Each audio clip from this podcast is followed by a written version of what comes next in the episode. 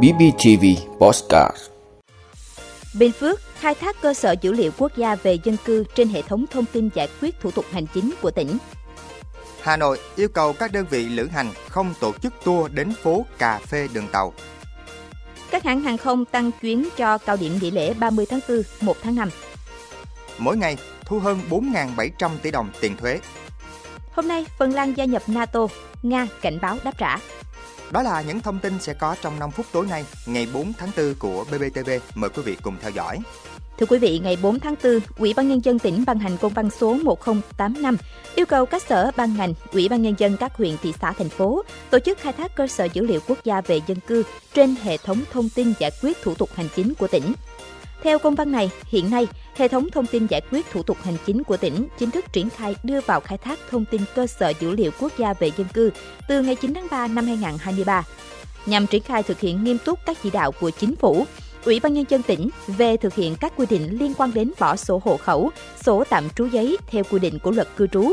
Chủ tịch Ủy ban Nhân dân tỉnh yêu cầu thủ trưởng các sở, ban ngành, đoàn thể tỉnh và Chủ tịch Ủy ban Nhân dân các huyện, thị xã, thành phố thực hiện nghiêm túc các nội dung sau. Không yêu cầu công dân xuất trình sổ hộ khẩu, sổ tạm trú giấy trong việc tiếp nhận giải quyết hồ sơ thủ tục hành chính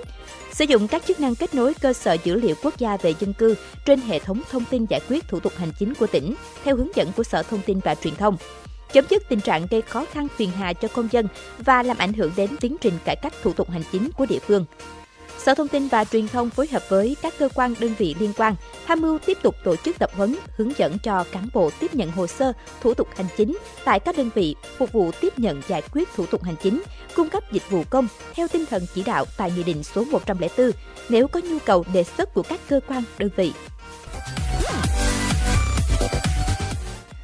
Thưa quý vị, liên quan việc nhiều du khách thường xuyên tới khu vực phố cà phê đường tàu ở phường Hàng Bông, quận hoàng Kiếm để tham quan chụp ảnh, Sở Du lịch Hà Nội vừa yêu cầu các đơn vị lữ hành không đưa khách đến địa điểm trên.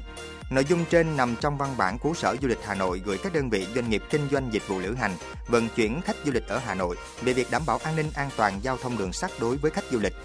Sở yêu cầu các đơn vị dừng việc đưa khách đến các địa điểm có đường sắt chạy qua, theo sở này, hiện nhiều du khách thường tới khu vực đường tàu thuộc phường Hàng Bông, Hoàng Kiếm để tham quan và chụp ảnh. Một số đoàn khách du lịch được các xe đưa đến và tập trung tại khu vực chốt trực trắng số 5 Trần Phú, gây ách tắc giao thông, mất an toàn, tiềm ẩn nguy cơ cao xảy ra tai nạn giao thông đường sắt và gây áp lực cho các lực lượng bảo vệ hành lang an toàn đường sắt.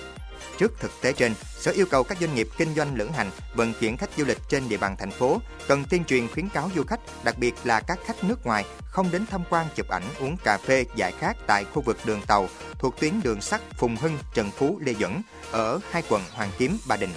đồng thời yêu cầu các doanh nghiệp không tổ chức các tour đưa đón khách đến khu vực đường sắt tuyến Phùng Hưng, Trần Phú, Lê Duẩn, khu vực cà phê đường tàu để đảm bảo an ninh an toàn cho khách khi tham quan du lịch tại Hà Nội.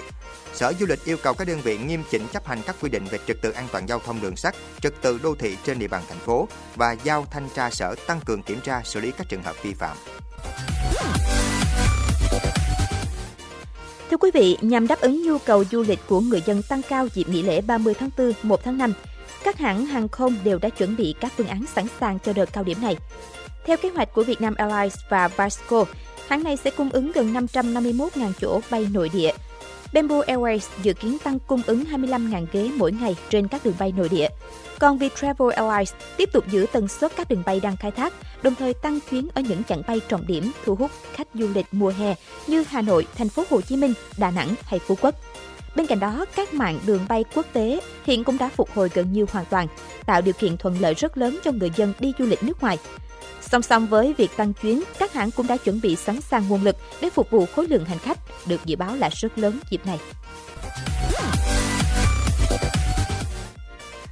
Thưa quý vị, theo Tổng cục Thuế có 12 trên 20 khoản thu sắc thuế đạt khá so với dự toán, đạt trên 28%. Tổng thu ngân sách nhà nước quý 1 năm 2023 do cơ quan thuế quản lý ước đạt 426.922 tỷ đồng, tương đương thu hơn 4.700 tỷ đồng một ngày, bằng 31,1% so với dự toán pháp lệnh, bằng 104,6% so với cùng kỳ. Trong số đó, thu nội địa ước đạt 411.418 tỷ đồng, bằng 30,9% dự toán, tăng 5,3% so với cùng kỳ năm 2022. Theo Tổng cục Thuế, có 12 trên 20 khoản thu sắc thuế đạt khá so với dự toán, đạt trên 28%, 8 trên 20 khoản thu đạt dưới mức 28%, 11 trên 20 khoản thu sắc thuế có mức tăng trưởng thu so với cùng kỳ. 9 trên 20 khoản thu sắc thuế thu thấp hơn so với cùng kỳ năm 2022. Bên cạnh đó có 28 trên 63 địa phương có tiến độ thực hiện dự toán khá trên 28%, 14 trên 63 địa phương đảm bảo tiến độ thu từ 25 đến 28%, 21 trên 63 địa phương có tiến độ thu đạt thấp dưới 25%. Trong đó có một số địa phương có tiến độ thu rất chậm dưới 20% dự toán, cần tập trung chỉ đạo thu là Tuyên Quang, Phú Yên, Thái Bình, Ninh Bình, Bình Phước, Lai Châu, Hà Giang, Hòa Bình, Sơn La. Đối với việc quản lý thuế đối với thương mại điện tử, Tổng cục Thuế cho biết đã có 49 nhà cung cấp nước ngoài đăng ký khai thuế và nộp thuế qua cổng thông tin điện tử dành cho nhà cung cấp nước ngoài, với tổng số thu lũy kế từ khi vận hành cổng ngày 21 tháng 3 năm 2022 đến nay đạt trên 3.700 tỷ đồng, số thu trong năm 2023 là 1.852 tỷ đồng. Trong khi đó, với các sàn thương mại điện tử trong nước tính đến cuối quý 1 đã có 285 tổ chức là chủ sở hữu sàn giao dịch thương mại điện tử, cung cấp thông tin qua cổng với 53.585 cá nhân và 16.003 tổ chức đăng ký bán hàng trên sàn, với 15 triệu 919.953 lượt giao dịch, với tổng giá trị giao dịch là khoảng 5.500 tỷ đồng. Thưa quý vị, chiều hôm nay ngày 4 tháng 4 tại Brussels, Bỉ, Phần Lan sẽ chính thức trở thành thành viên Liên minh quân sự NATO. Lễ kết nạp Phần Lan sẽ diễn ra ngay trước cuộc họp hai ngày của Bộ trưởng Bộ Ngoại giao các nước thành viên tổ chức Hiệp ước Bắc Đại Tây Dương NATO. Mọi việc đã sẵn sàng cho lễ kết nạp Phần Lan gia nhập NATO. Trước trụ sở NATO tại Brussels, một cột cờ đã được dựng sẵn dành cho lá cờ chữ thập trên nền trắng của Phần Lan. Dự kiến sẽ được kéo lên lúc 15 giờ 35 phút chiều ngày 4 tháng 4.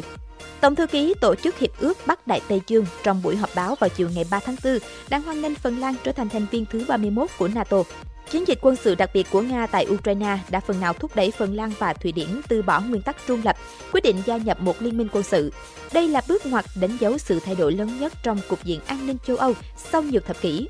Phần Lan được toàn bộ các nước thành viên NATO nhất trí kết nạp, nhưng Thụy Điển vẫn chưa được Thổ Nhĩ Kỳ đồng ý.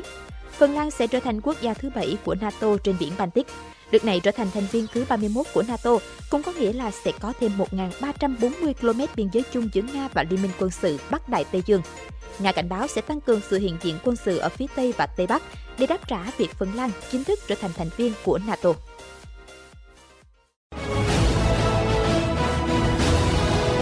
Vị đã luôn ủng hộ các chương trình của Đài Phát thanh truyền hình và báo Bình Phước. Nếu có nhu cầu đăng thông tin quảng cáo ra vặt, quý khách hàng vui lòng liên hệ phòng dịch vụ quảng cáo phát hành số điện thoại 02713 887065.